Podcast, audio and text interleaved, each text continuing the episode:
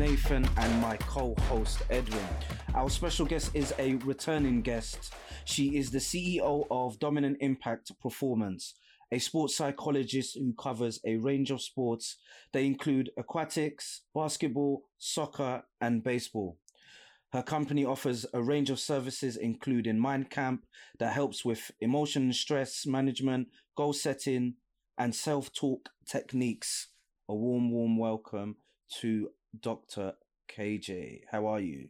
I'm good. How about yourselves? Yeah, yeah, yeah, yeah. This has been a long time coming. So, yeah, I'm a bit amped for this. Um, there's a lot to talk about, honestly. So, I was listening, re listening back to the first time you was on and um, yeah there's some things that were underutilized as i said to you on instagram so i definitely want to cover some of those areas so uh, first and foremost before we get into the formalities you have a new addition dr kj i think that is something worth mentioning. So congratulations. How is motherhood going for you?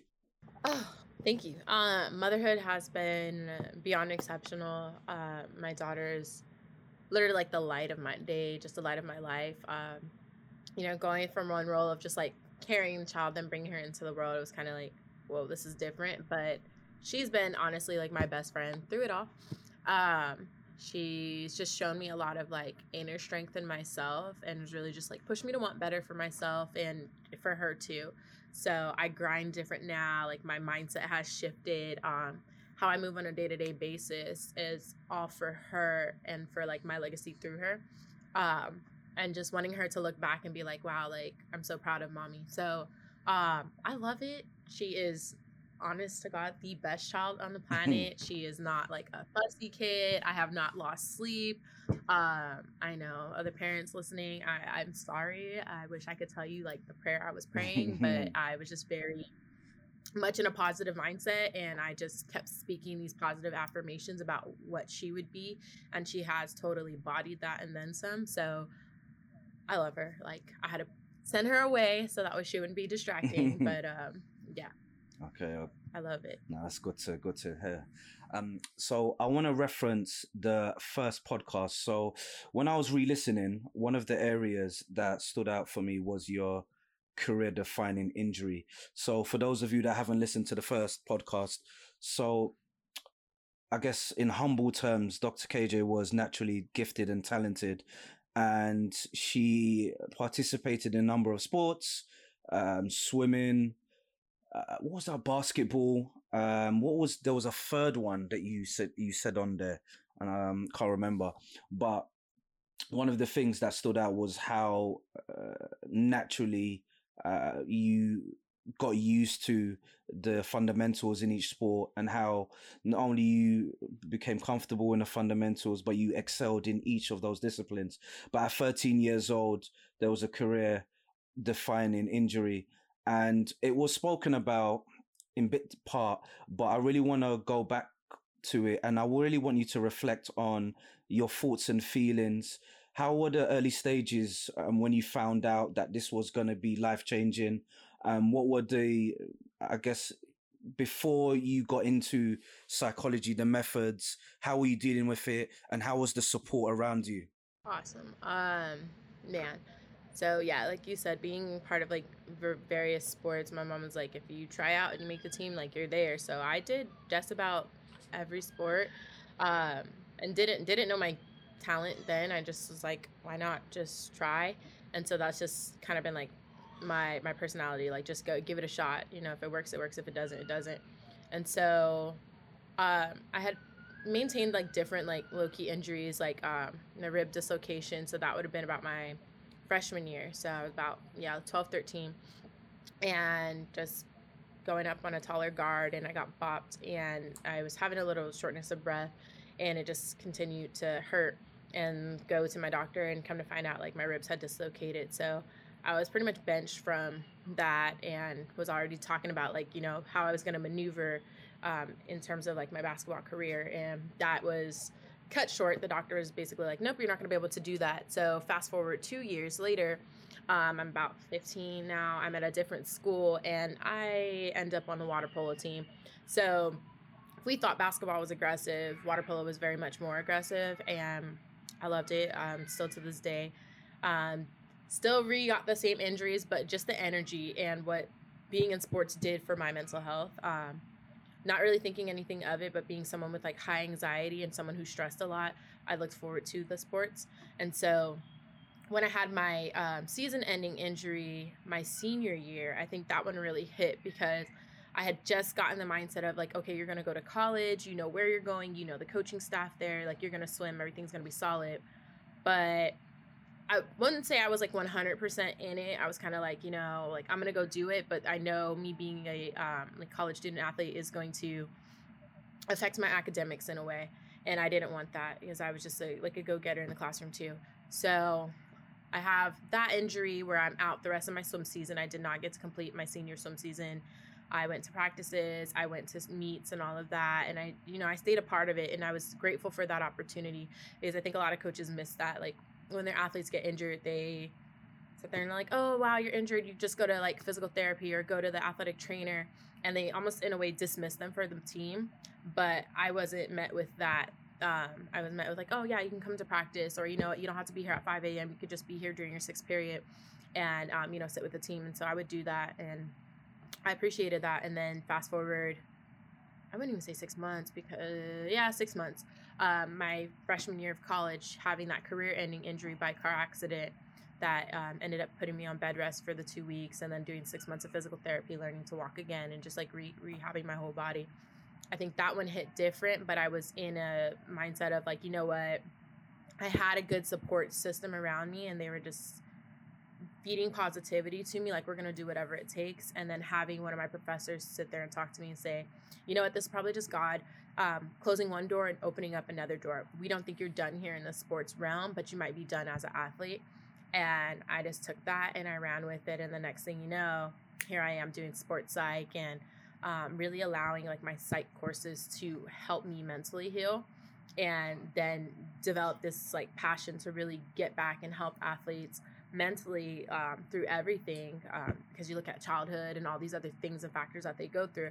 But when you look at injury i think that's so specific because so many athletes get injured and then we're stuck in this like mindset of like dang like what do i do like can i can i continue can i go back you know if i'm a starter um, will the bench, whoever's playing for me, are they going to be better? And when I come back in, am I going to be able to take my spot back or am I going to have to compete with somebody?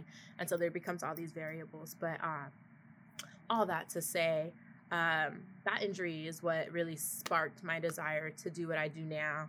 Um, but I'm also curious, like, you know, we talked about me and my injury, but have y'all ever had like injuries, like as athletes? that made you stop and think and go like dang like this could really be the end and like what was that process like for y'all well i did when i was um when i was doing track and field so i had a a niggling knee issue that wouldn't go away and i think prior to that happening i had probably the best winter training that i've ever had um so when the season started and this injury appeared and it was affecting every single race I had, and I wasn't performing to the level that I had.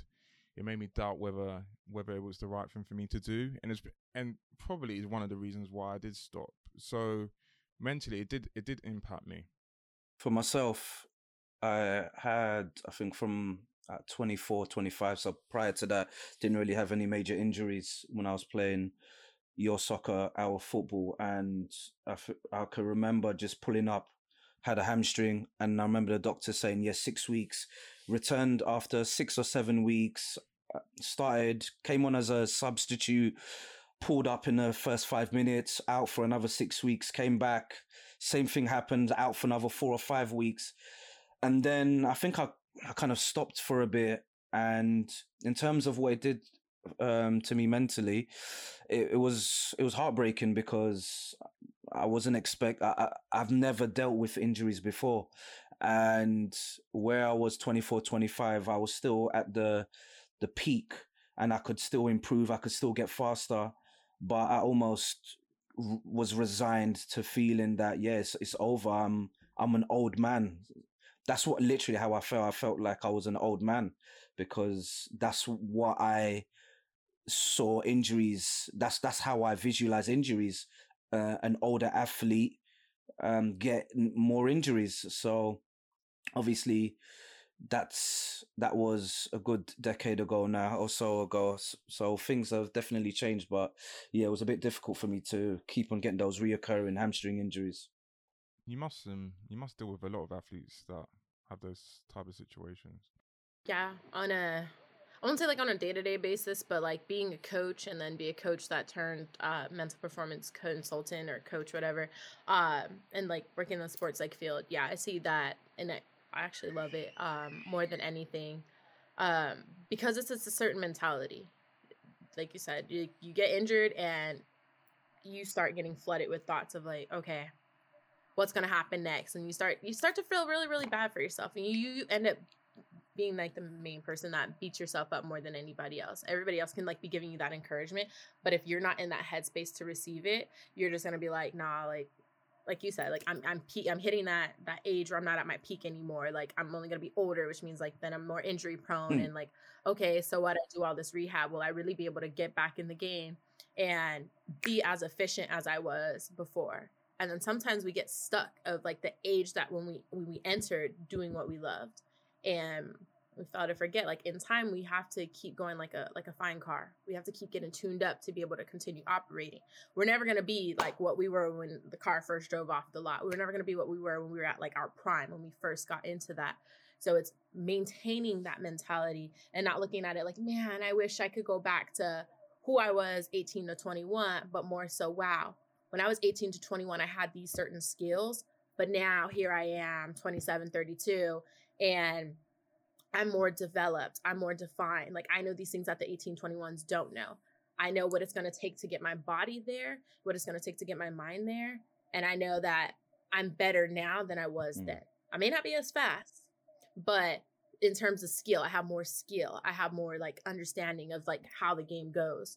Um and I think that's super super important to hone in on that as well as your support system because a failed support system will like not aid in that person's recovery and when you have let's say a career ending injury and the next step is a transition if you don't have people who are like you can totally still do it um yeah baseball's over basketball's over track's over swim's over um but what are these skills um that you've developed? Like what are your strengths and how can you end up taking that going forward? And i think that's an important component um to address as well but if you have people who are just like, dang, like that sucks, like, man, your spot's gonna get taken away, that's gonna end up like crippling you. And you're gonna be down in the dumps and they're just gonna be like on to the next. Yeah. And so um, I think it's really important, one, to set those boundaries. Um, if you do plan to return, you know, establish um, an agreement or some type of plan with your um, your support system type of plan with your your PT or your athletic trainer, whomever, your coach and your teammates. So that way you still feel like super included and you feel like, okay, like they have that desire to want me to be back and um, I still have a sense of belonging. And sometimes maybe you get hit with that transition of you're not going to be here anymore.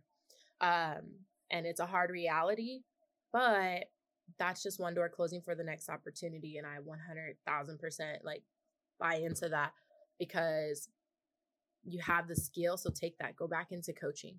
Maybe you're not going to be in the role of being an athlete on the team anymore, but now you can come back as an assistant coach and work with your specific skills. So that's all like how I u- utilize my mindset, um, like with my athletes and stuff, because a positive mindset will get you a long way. If you stay stuck in that negative, it's going to affect you in every way, shape, and form. So that's really interesting. And it links into my next question, which was inspired from your story and also a footballer called Ryan Mason. Um, mm-hmm. basically, Ryan Mason had an injury, but he's gone on to um, coaching. Um, so it's, it's very similar to yourself, but I've entitled this question "Overcoming Two Layers of Trauma." So the first layer is of is when you're playing and you're having to overcome the trauma that you will no longer be at that elite level or you may not be playing again. So then that's the first trauma that you're having to overcome. Then you've got that second trauma where you've made that decision where actually I'm going to go into coaching. I'm go- I'm going to go and move on to the other side. But then there's that trauma that comes back because whilst you're out on the field and you're coaching or you're a psychologist, it's not coming back because you're now seeing these players. There may be a player in your position and you you know to yourself, you think to yourself, man, if I was in that position, if I was, if I was on the field, I would have done this. I would have done this much better. So there is, there is the trauma of overcoming you playing. You've done that, but then now you're actually watching those players. So my question to you is, how do you deal with that second layer of trauma where they felt that they've overcome the first part because they've got used to the fact they won't be playing, but now watching players day in day out, that's something that's caused another kind of mental um, hurdle. So how do you deal with that? I think that's an exceptional question. Um, I know it's always like initially you're transitioning out, so it's that death to your identity as an athlete. And for a lot of people, it takes a while to like mourn that. And so, like you said, then that second layer of okay, I've become okay with the fact that I'm no longer a college athlete or a professional yeah. athlete or whatever blank term athlete, right? Um, but now I'm still involved. And uh, I think you're always going to have that desire where you start seeing kids that like have the same skill like you. You're like, dang, like you see you in that person. Um, and I think rather than just like feeling lots of regrets, it's really important to just like look at that in in terms of like positivity, going like, wow, like it's so inspirational that like I used to be that kid and almost be reflective. I think that's the word I'm looking for. Be reflective in the sense of what would I have given as an athlete of like that skill to have someone who knew a little bit more kind of work with me? And maybe it's you pouring into that that athlete, yeah. you know. Uh, of course, always asking so it doesn't feel like ning like you've done your time, like you're dinosaur, like let me let me live. Like now I'm better. I'm Godzilla, yeah. right? So um I think it's honestly like in that reflective phase, taking what comes with it because all you're gonna do is learn you're always going to have that feeling. I know when I coach swim and coach water polo, I'd be like, dang, like I so want to get back in the water. I want to compete again. Like you still have those urges. And I think how you translate that, um, it's up to each person. So I personally work to ensure that like I'm still showing that same energy so they don't feel like, oh, okay, she's already been here, done that. She doesn't really care. Like, this is just a check. They would see that, like, oh, she'll get in the water with us. She'll show us new skills. Or, oh, okay, she's developed like these different workouts and these different sets and things to keep us um, getting better. You can see the person's heart in that. And I think that's important when you're doing that second layer. Don't go into it just because you're good at it. Make sure your heart's in it too, because at some point you're just to you're to split. You're either to really, really love what you do, you're to have that passion, it's to show, and that's to promote just positivity and impact, yeah. or you're to go in really negative and it's to be really harsh and you're not to make any connections, and ultimately somebody's to ask you not to come back. Um, and then that's just to be another death to your identity because you're like, well, I can't do sports anymore. I'm not good at coaching. And then you just develop just this inner anger. Yeah. And I've seen it happen. Uh, and it's so unfortunate, but as you go through those phases, you know, find ways to stay connected. Um, like I said, continue to be reflective and take it as it comes. Um, like when I do mental health work, I always tell my clients, um, you know, feel what you got to feel to heal. And that same thing applies even on the sports side. You got to feel it. So as you see these things, start to, to ask yourself, like, why am I feeling mm. this? You know, uh, when I'm watching this, this athlete, you know, come in and boss everybody else and it bothers me and my first thing to do is tell them like no i don't like don't don't go around bossing your teammates you know everybody should be on one accord you like if you're not captain whatever whatever. But at the same time like step back and really watch what's happening. Why is this person bossing you know everybody else around? Is it because they're passionate about what they're doing? Is because the team is just doing their own thing and it's chaotic and it's dysfunctional? Um so it's a really like like I said, just sit back, reflect, vibe, read, and then mm. respond. Mm. My next question has kind of got to do with confidence. So, in terms of rebuilding your confidence after injury, and also rebuilding your confidence after injury that basically means you can't come back to the sport, what are the type of things you would say to people in those situations? I think that's a good question too. Um, I actually like this one because the first thing that always pops in my head when it comes to an individual's confidence is what are you skilled with? Like, what are you good at? because that's really where you derive this confidence. And people are like, oh, KJ, like what makes you confident?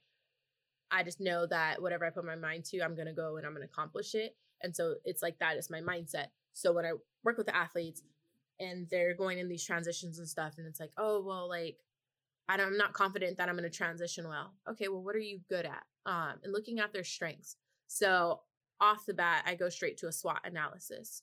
Um, more often than not, it's used in business, but I like to use it for performance because it allows you to sit there and focus. So I've made like so many different worksheets with this, and you're looking at what are your strengths? What strengths do you possess? Um, and so you look at it individualistically, and then you also look at it in terms of that transition. What strengths will this transition provide for you? You know, what weaknesses will be presented um, while in this transition?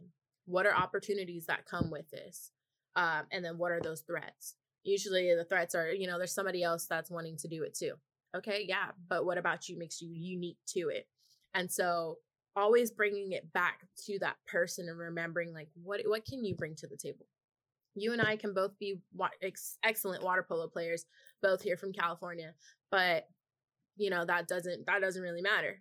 You know what what other things are you good at? Oh, you're a good communicator. I'd I'd rather not. You know, and you see these different things and instead of comparing yourself to the next person just compare yourself to you um, and that's really where your confidence lies um, if you don't think of yourself as a person that has great skills and great qualities you're just going to sit there and your confidence is going to dwindle if you're always looking at man i used to or i shoulda or i coulda and i would have and all that you're doing more damage to your confidence than just waking up every day being like you know what? I'm here. I still have you know the capability to do these things even if i don't feel like it. Um, my strengths as an athlete were this and even looking at in that segment what strengths did you being in sports or you being an athlete um, did you develop that can translate over into whatever next profession? Um, and i think a lot of times we don't think about that because athletes are excellent communicators um, I won't say we all can function well together in a group, but you learn different team dynamics and what works for you and what doesn't work for you. Um, you're well disciplined. You're good for a schedule. Um, so you've got pretty decent time management because you're used to being on a schedule orientation. Having all the free time in the world, y'all don't know what to do with it. So um, going into like a workplace, you can work on a schedule and know, oh, I have to be here at this time. Oh, I have to do like this. So there's a lot of discipline with that. Um, but yeah, that's what I tell my people. Okay. So I want to continue on with confident self talk. So, in terms of myself, so the way I have done it is I have listened to, I guess, um, affirmations. So I've downloaded some affirmations on YouTube. I tried doing that for a while. I then wrote my own ones and was saying it out in the mornings and night. I've also recorded myself and listening to myself at least three or four times a day. And I've also done a little bit of mirror work where I'm affirming who I am in front of the mirror. So my next question to you is what type of method of self talk um, do you promote in your practice? So self talk is super key. Um, I'm a person that doesn't. Um, I preach what I practice. I practice what I preach. Um, so for me, why are you always going to get a good vibe? Is because I talk to myself different. I engage in positive self talk always because I believe in that self expectancy theory of like, if I say I'm going to be a failure and I'm not going to amount to nothing, and I say all these like verbal negatives, odds are these things are going to start to like matriculate and happen and uh, people like see see look look you said all that negative here it is. Well yeah because i'm i'm manifesting that right? So uh, being a big big believer in positive psychology um, i love positive self-talk. Um, when i'm working with the athlete they'll give me something negative and i'm like all right we're going to flip that. Um, i'm going to be your devil's advocate and i'm going to flip it back to you positively. And so i don't allow for a space. Uh, I know other people have different approaches, but for me personally, I don't allow for a space where negativity rides and rides and like can grow. Okay, like I totally get it. That absolutely sucks, but you know, where we like flip words, like okay, that loss was just a lesson. You know, um, that mess is part of your message, and all these like, however they go. Like I'm a firm believer in that, and so when met with something negative, how can we turn this into a positive? Um, man, I'm injured. I'm out six weeks. Okay, like that absolutely sucks. I 100% vibe and feel that. But what will these six allow uh, six weeks allow you? You know, that allows you time to rest, recover, rejuvenate, all the things that you wouldn't be able to do if you were still active and doing your thing. And so, um, I always like to translate, okay, this is a statement you gave me, like, I'm not a starter anymore. Okay, I'm not a starter anymore, but that just means I have time to develop my skill and work on something else. So maybe I got complacent with the way that I was uh, managing. So like in basketball, maybe I just got real complacent or complacent with like how I run my offense or how I run defense or like with my ball handling skills. But there could be something more that I'm learning or could be learning, but I haven't changed. But the person that's riding the bench that's really wanting that starting spot, you know, they're doing what they're supposed to do. So just opportunities to learn. Um, and instead of looking at everything like, um, oh my gosh, I can't even think of this negative character, but um, like a Debbie Downer type thing. and just go like, okay, these are just opportunities to be better and do better. And that's one of those other models, like, you know, do better, be better. And do that. I love that you said like the affirmations. I think that's super positive. Um, and it works for some people, and then other folks are like, KJ, I've done affirmations for forever and it's just not working. I just do not buy into it. And that becomes that wall. If you don't buy into what you're saying and what you're professing, you're you're gonna be your own roadblock. Um, and then I've had some other folks where they're like, I just I don't get it. So take your time, you know, say these affirmations and create that space where you can believe it. You know, a lot of people are like, you know, just fake it till you make it. Yes and no, because you can fake it for so long and you're still not happy. And I absolutely believe in finding like that happiness and what brings you joy. Um, I also like to use like I am statements because um, they're a little different in terms of the affirmation, but these are things that you know to be true for you. Those tend to work better. And then, of course, mirror work, absolutely. I'd like to do a lot of reflective mirror work because um, look at yourself in the mirror. You look every day. You know, um, I think the hardest thing for a person to do is to look at their reflection and like what they see. So create that force. Um, so I have some confrontational methods, um, but more so from like the psych side. But it requires you to look in the mirror and do a full body scan and let me know something that you uh, maybe didn't notice before that you really like about yourself. And it starts like that. Um, even outside of just like yourself, like, dang, okay, let's look at film and let's go through that. Like, um, it could have been a crappy game, but what's like three things you saw that you did really good? And um, whether you're viewing it or just like reflecting back on that, um, that's that's really how I like to operate this question kind of I can't, I'll give a scenario. So let's say there's someone who, when in whatever sport they do, they're the best in training. They they stand out, but when it comes to match day, game day, they're completely opposite to the way that they are in training. What are the type of things you would say to them to help them basically perform the same way on match day? I would definitely like check in um because I would want to know like you know, when you're at practice, like, you know, you're banger, like you're amazing, you're incredible. But when it comes to like game day, I'm seeing like more mistakes and things. Um, and kind of just like do a little bit of assessment because what that sounds like is mainly just performance anxiety. Um, so what I would suggest is creating a routine. Um, so with that individual, when you're in practice, you're practicing as though you're competing. So then when it comes to game day, nothing's really changed. And that also goes back to um how the coaches set the scene for practice. Because a lot of times you'll practice in like a very light way. And then when you get to competition, you're met with like way different energy. You're met with like way larger crowds or a larger court or like way more aggressive or taller people. So the, the environment changes. So with that athlete, I would work with them, even just one on one, to work on visualization and imagine themselves utilizing their skills, but in these certain fields and realms.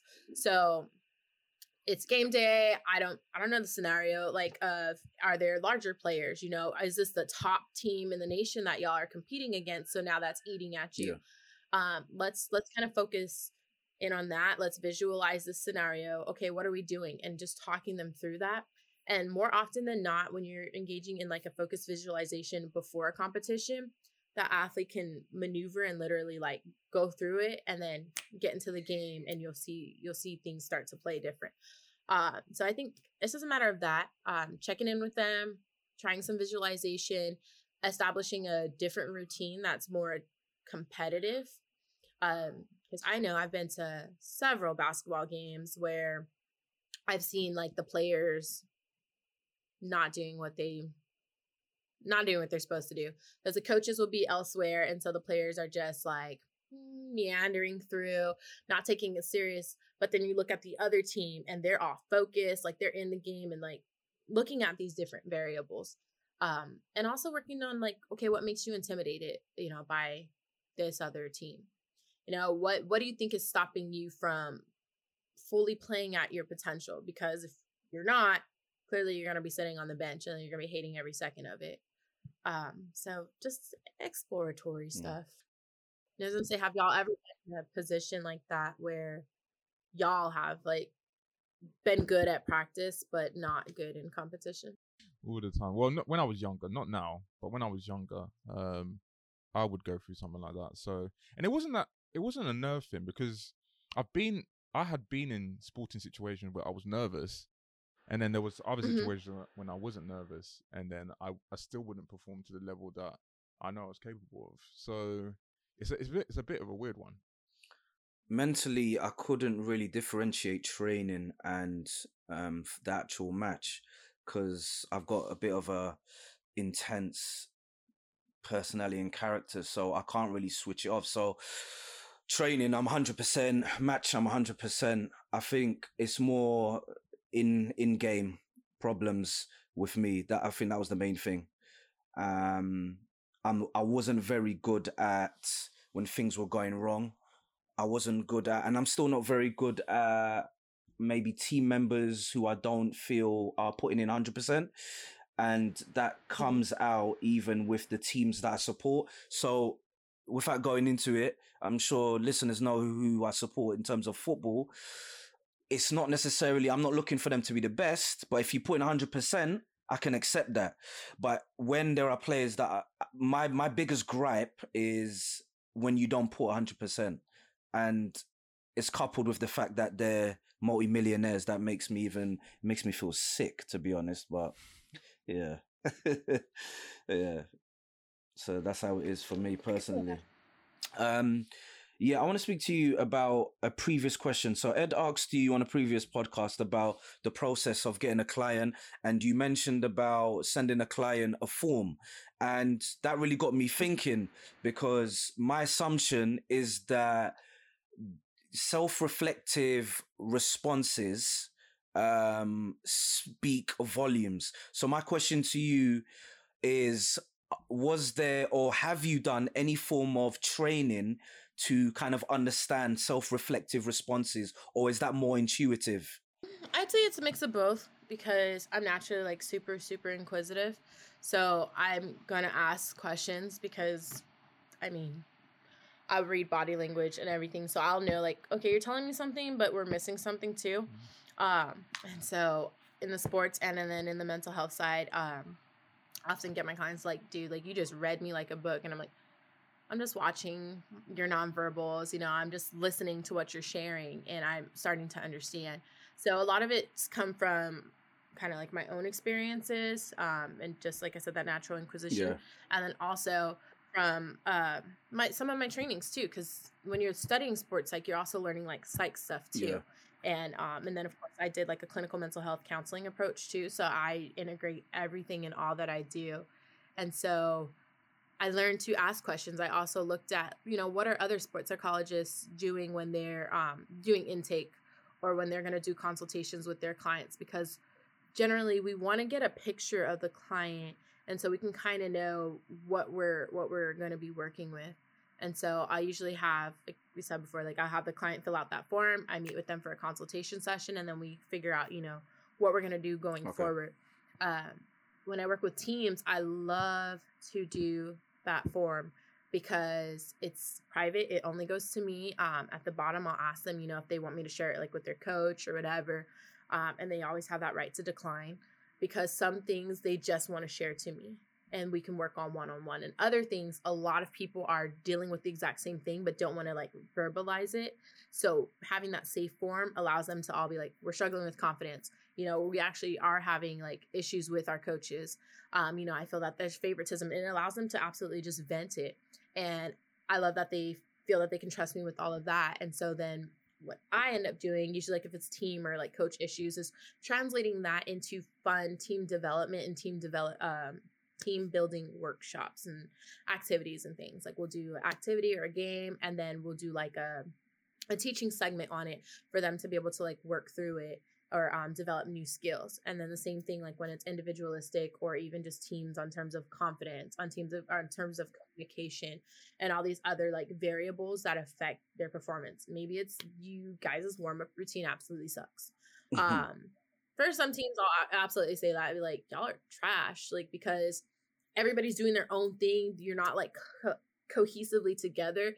And that division is absolutely going to show when they hit that field or when they hit that pool or when they hit the court, wherever they're going to go perform, it's going to show.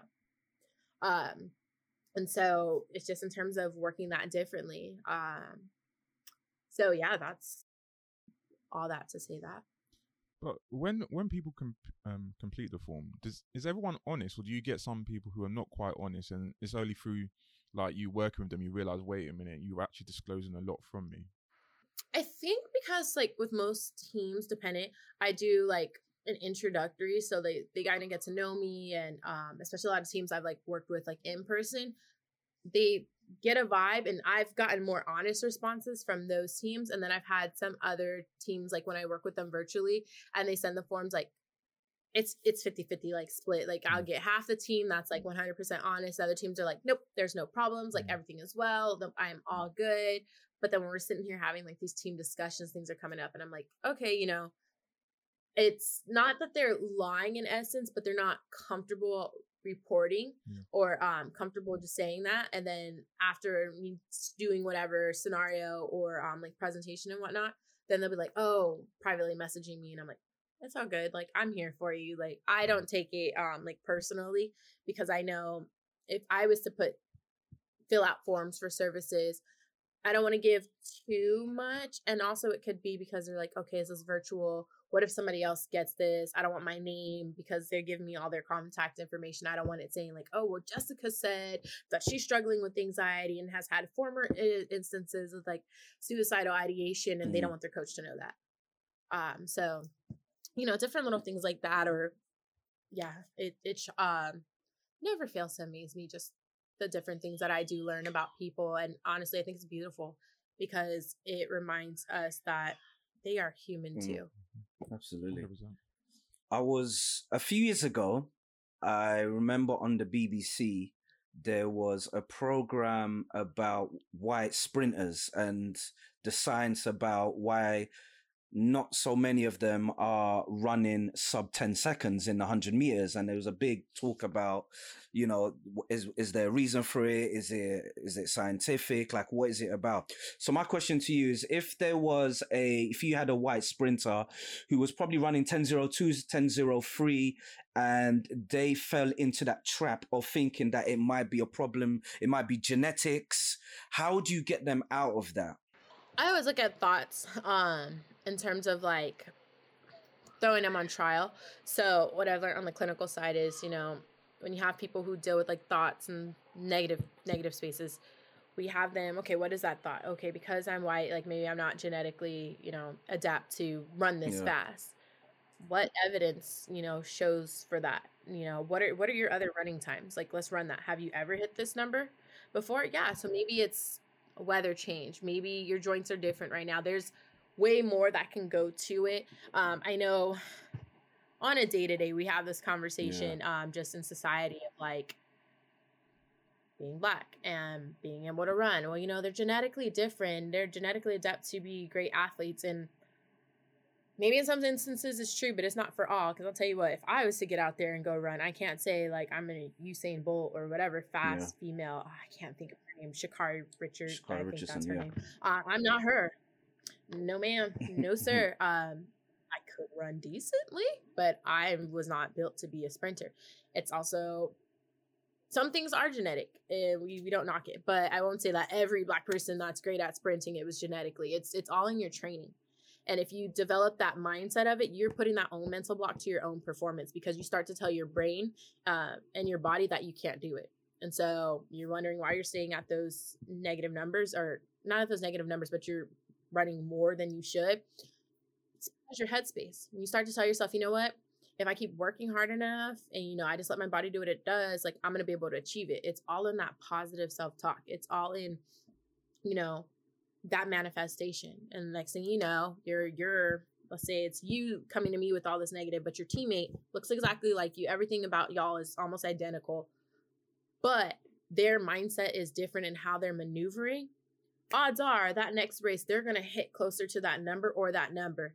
Then you can't look at them and go, well, that's mm. genetic. No, it's all in your training, it's all in your mindset. You know, maybe you're eating a little extra snacks. Maybe you're just not fueling your body the way that it needs to. Maybe you're not stretching. Um, a lot goes into what is your routine?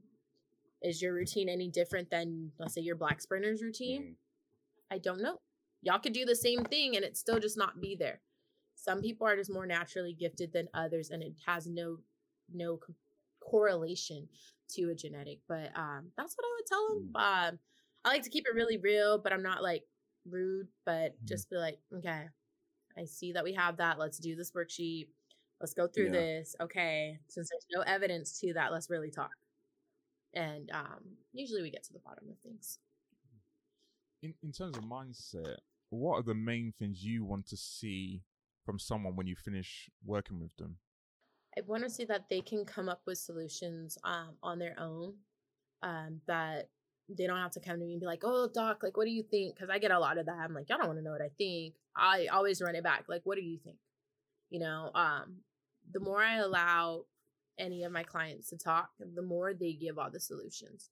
So a lot of times they'll talk and they'll be like, man, I was thinking about this, but then I decided, you know, rest is good and or I should really just change up like how I'm eating or who I'm who I'm hanging around and blase blase. And by the end of it, I'm like, yeah. What did you say to me like five minutes ago? You said blase blase boom boom. And they're like, oh yeah. You have you have your solution. So that there shows me that they have that growth mindset where they can do that own self-reflection um, and that they can still bounce back where I've seen other athletes just stay in a fixed mindset of like, I'm just never gonna get any better. Like, help me, tell me. I can tell you, um, and I can give you the whole blueprint. But if you're not gonna do the work for yourself, then you're just gonna be on my couch even longer, or we're just gonna be in chats even longer until you decide that you want to do it for yourself.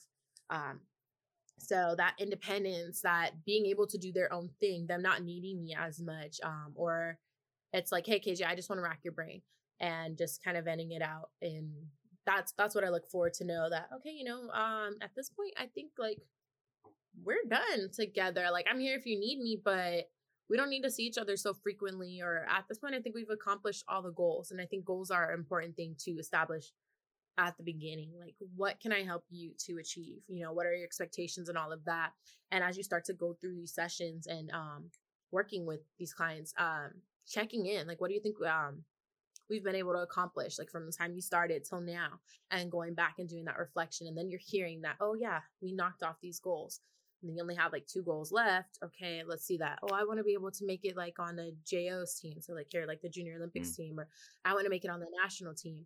Okay like let's do it. Like what are you doing to prepare for all of that? And some of it it's beyond my control. I cannot say that uh, just by working with me you're going to end up on these teams. I can only help you unlock your mind and you know help you reach your potentials there's no guarantee in my closet says you will be d1 or this and that you will just be mentally more um functional. So yeah. Can you talk to us about a difficult conversation you have had with a coach in regards to a early returning player? Um, so you think that it might have an impact on them in the long term, but because that player is uh, maybe an important player, not necessarily a star player, but definitely important player, they want them to return early. How was that um, conversation, and what was the outcome? So I actually haven't had that yet. Um, more so with the athlete more than the coach. Okay. Um, and so a lot this happens a lot where like you said they're they're a top player and the coach wants them back. So usually the coach and like the um like team doc and all that they're going to try to force this person back as soon as possible. My obligation is always to that athlete. Um are you ready? Do you feel that you're ready? You know where are you feeling the pains? Is your doctor agreeing you know with your terms of readiness or are they just shushing your voice and saying nope nope go ahead and come back how are you feeling? Is your, is your stuff stable? Because then that becomes very uh, on the fence too, because they can just be mentally not tapped in and their their injury is absolutely healed. And then other times they can be like, no, like I still have this ache or something is still not right. And so their intuition is telling them like chill. So then from there, I would talk with the team doc and the um, head coach and letting them know, like, let's say the athlete's name is Brianna. Brianna's not ready. Um, mentally, physically, emotionally, all of that. And if you're wanting Brianna to come back at her best, we're going to need a little bit more time. I understand that maybe playoffs are around the corner, championships are around the corner, and she has a lot of skills and assets, but we would be doing way more damage bringing her back right now and potentially, you know, furthering her injury to the point where she may not be able to come back from it versus just allowing her to sit out right now and function with who we have on the team to just achieve our goal. Um, some coaches are very receptive and some coaches just really don't care. Um, it's they want they want those wins more than they care about the person, more than they care about just like that connection with the team. And I'm gonna be absolutely honest, I can't function with coaches like that because your mindset is ill. Um, you're going to be doing more damage to your players, whether they're male or female, than anybody else because they look up to you, right? Like they're around you, they they value your word. But if they're in a critical situation where, let's say it's your shoulder, that's your shooting arm, right? You can't get out there and expect, oh well, you know, you're you're fine if you just put up a, a couple hundred shots each practice, you'll be good. But your shoulder's not stable enough. Now they're putting you in a high pressure situation where you're already doubting your ability because you know my shoulder's not fully healed. If I get out there and they're expecting me to bank that last shot, um, there's no way I'm going to do it. Um, so now that happens. They go out there, they shoot because they weren't ready to play, and now the coach is just chewing them a new neck, right? Uh, I hate, like, despise is a good word, but hate that because all you're doing is breaking that person down because you you cared so much about a win versus someone who's been attending practice, who's been on the bench or whatever, and they're fully capable of hopping in there and u- utilizing their skill. So, um, yeah, to any coaches listening, if you are in this situation, I would highly disadvise you rushing your athlete back. I know it's for the sake of the team, but this is why we have multiple players on a team. Everyone should be able to be like cross trained to be able to play each other's positions. Um, and that's what we have backup players for to train them up in the event. It shouldn't always just be that starting five. It should be a constant rotation so everybody has that time to grow. Um, because what if your whole let's say starting five, and this is knock on wood, God forbid, but uh, your whole starting five, they're all in a car, they're leaving from the game, they're super excited about a um, that win, and they go to celebrate, but somebody hits them, and now your five starting players are all injured and they're out. Now you got to work with what you have, and so it's that mentality of not thinking that they're going to be injured, but what happens if life occurs and you don't have your top players.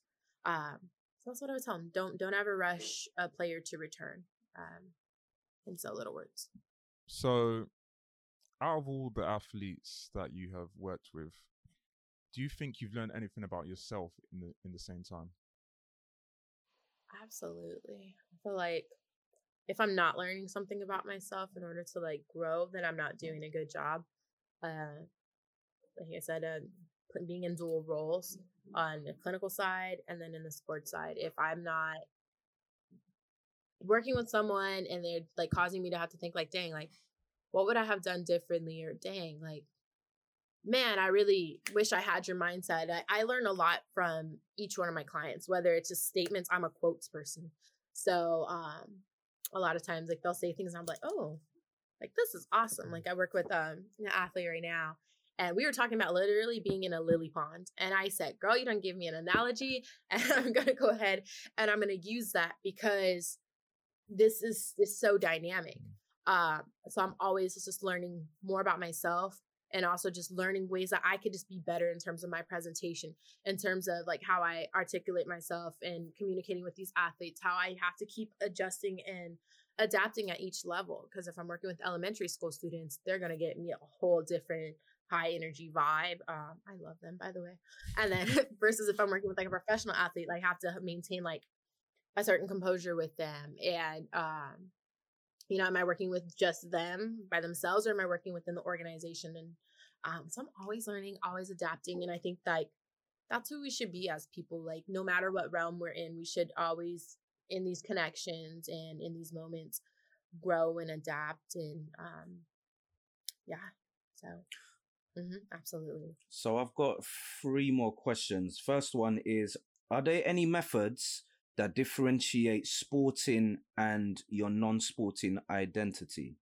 It's hard for me. Um because like as like a clinician i use a very like eclectic approach okay. and so that just means like i'm super integrative yeah. and so in everything i do i find a way to to interconnect it because i could be working with the athlete on performance but then it comes up that they're having like anxiety issues and like other things on the mental health side so i'm always swinging back and forth like on the fence like if I'm working with them solely as just a mental performance coach, then I don't give like any like clinical like diagnostic information and stuff like that. I just kind of give like some psycho ed and leave it at that. Um, but then when I'm on the other side, a lot of times even in the mental health, um, like working as a, a clinician, I have athletes. And so now it's like, oh, okay, like we're gonna talk about, you know, the disorder or like not the disorder, but like we're gonna talk about the mental health issue. But then we're also gonna end up talking about like your sport and what's going on. And so um yeah, it's hard for me um, to just sometimes just only be on one when most people are dealing with both sides of it. Yeah. So my so this was inspired. That question was inspired from a previous guest, and they had a very short clip on YouTube about that their sport does not define them. And I found that quite interesting because straight away I thought about kind of maybe young athletes who probably just all they see is their sporting selves.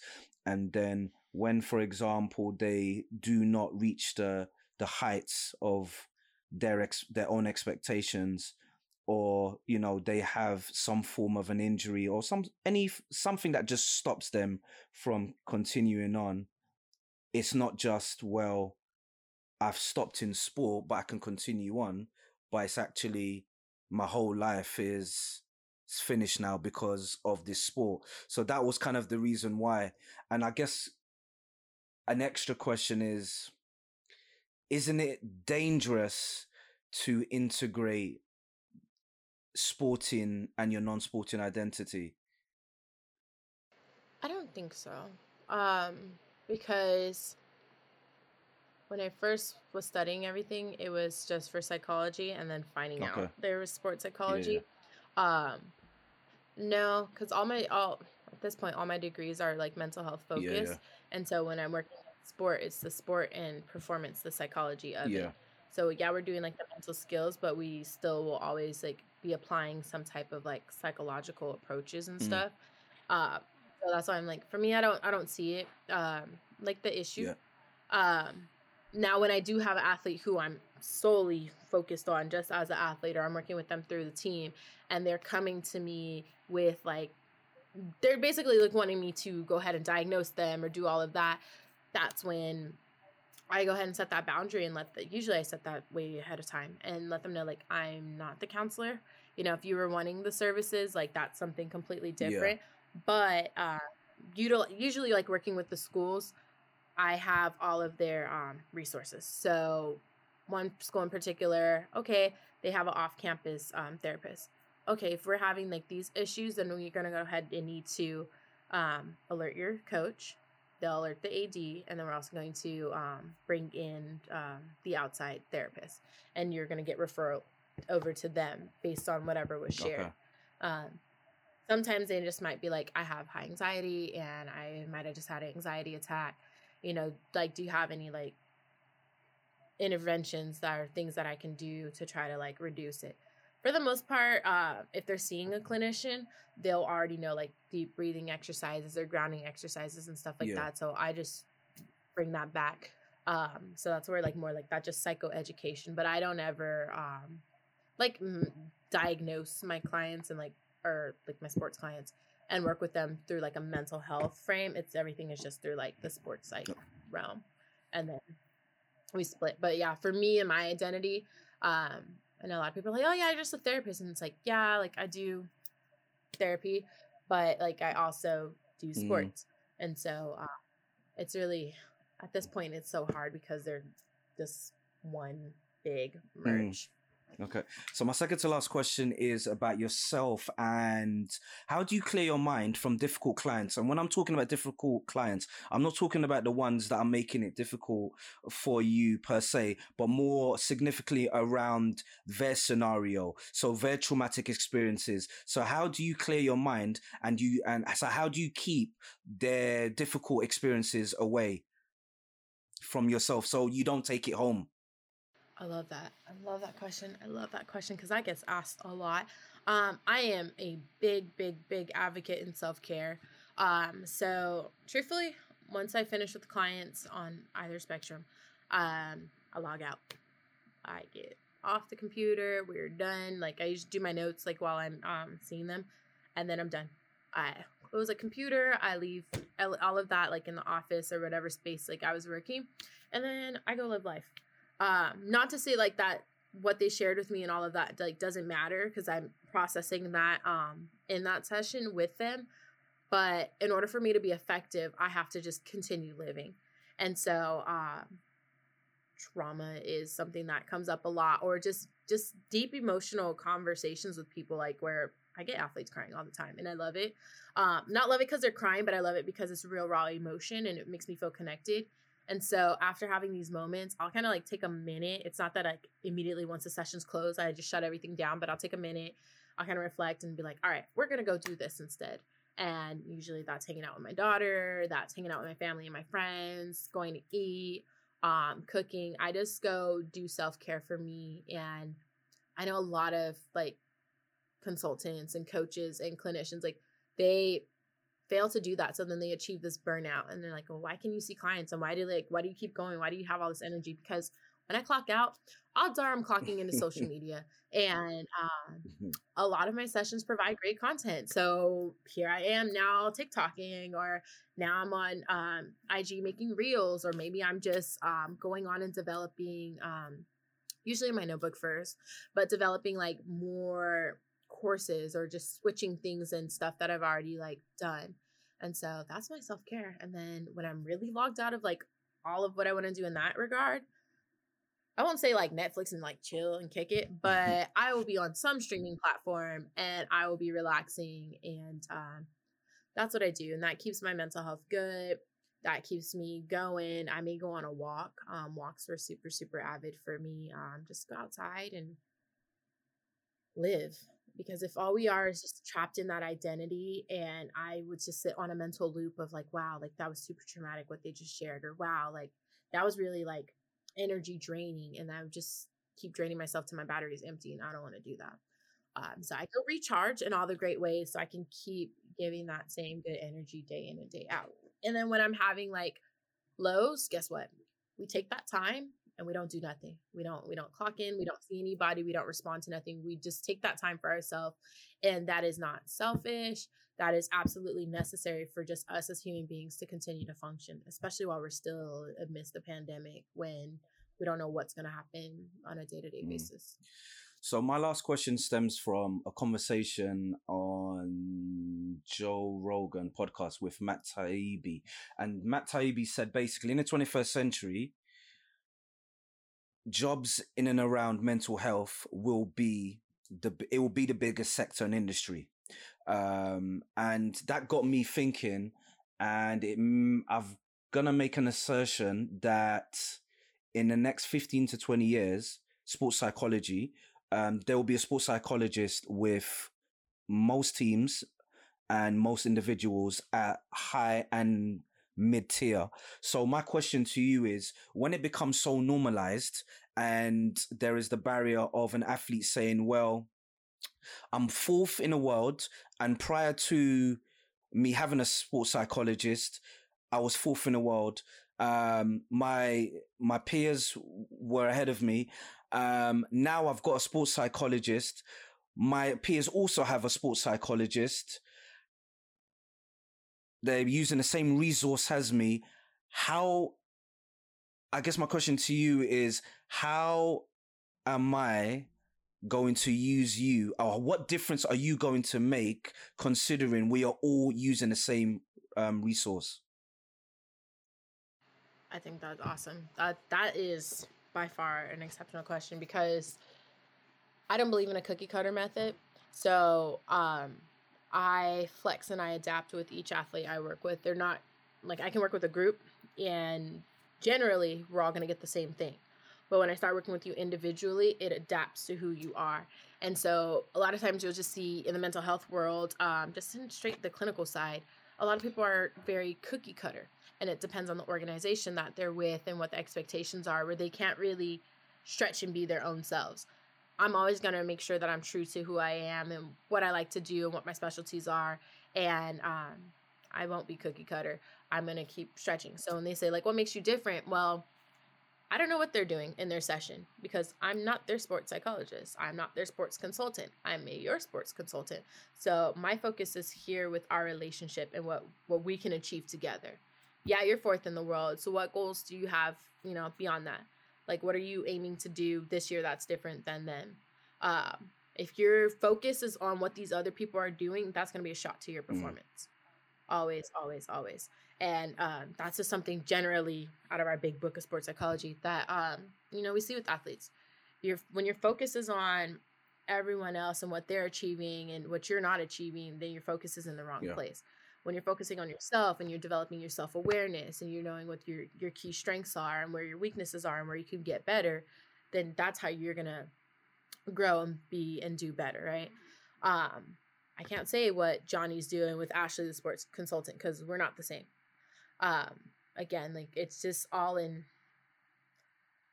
by that point in time like you said like 15 20 years sports psych is definitely going to be hot and booming and everybody's going to have one if not even now a lot of um, pro teams have like mental mental performance coaches yeah. but no two coaches are going to be the yeah. same so they could be working with brad and brad does his thing but then sarah does something mm. different um, they can be working with kj and then i do mine and it's in a very different manner but i'm out for a week and they have to work with josie and they're pissed off because Josie's not bringing that same energy. Same demographic of individuals in terms of like um, you know, skill, but you know, everybody's different and the approaches are different and it's also how you're choosing you as an athlete to apply what you're being taught because we can all talk about mindfulness and positive self-talk and um, just goal setting but you're taking it with a grain of salt but brad working with josie is like yep, I'm working on my mindfulness every day. I'm finding a reason to be grateful every day. I'm looking at, you know, my skills and my abilities. And, you know, that's why they're progressing. So, um, I think even just even on the mental health side too, like it's been such a popular thing, but now there's more of a need yeah. for it because now more people are open and talking about yeah. it that you can see you can see all these clinicians and this still not be the fit for you. Um, so find find who fits for you and make that work. And you know, you don't have to be stuck just because a team appoints. Well, you have to work with Jerry. Okay, but Jerry, no offense to whoever Jerry is, Jerry hmm. sucks. um, Jerry's just not your cup of tea. Mm-hmm. Jerry doesn't understand. Jerry doesn't vibe with you the way that you need to vibe.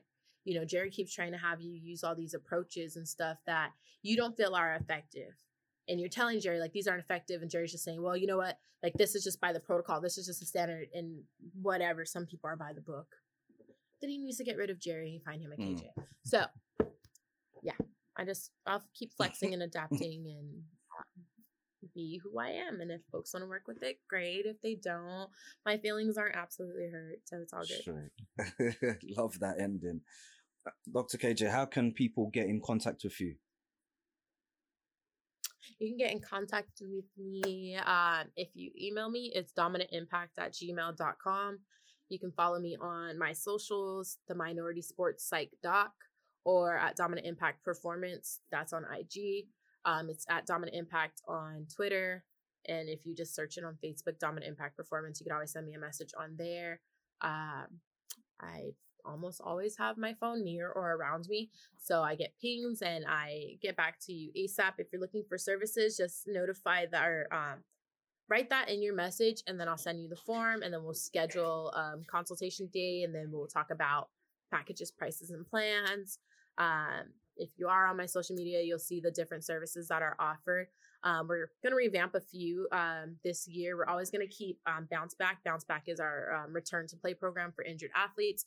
Um, we have mind camps. Those are individualistic. Um, they are team specific. it just depends on what's happening. And the goal is once this pandemic is over, truthfully, to actually take these camps to schools and actually be away, like at like three to five day camps and learning skills and stuff. But that'll all be in time. Um, but yeah, if you need me, reach me. Uh, those are all my social handles and all of that.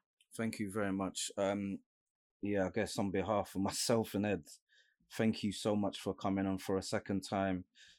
Yeah, that was good. That was action packed. You said a lot. Um, I hope we pushed you and we didn't waste your time. Um, questions from both of us were well thought out because we wanted we knew that there were some areas from the first pod that we could have expanded on and now i'm sure we're both very very satisfied and the listeners will be even more satisfied than us so dr kj thank you very much for coming on any last words Look, feel what you gotta feel to heal. Do better, be better, and I'm gonna see y'all on the next episode. Jeez, I love that ending. All right, if you are if you are um, a new listener, welcome aboard. If you are a regular listener, continue to share and listen. Until next time, guys. Stay healthy, stay blessed. Peace.